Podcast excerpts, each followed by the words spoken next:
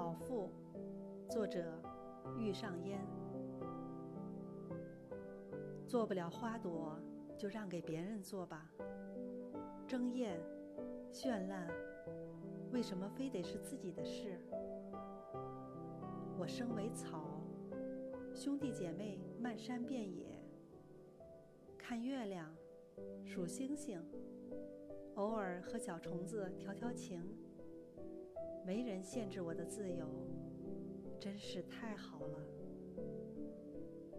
我自以为深谙此道，自称草民，住草房，写草书，吃草药，还寻思找一块有山有水的地方种些草。令我暗生羞愧的是，风吹草动，草只是动了动身子。而这些年，风一来，我就动心。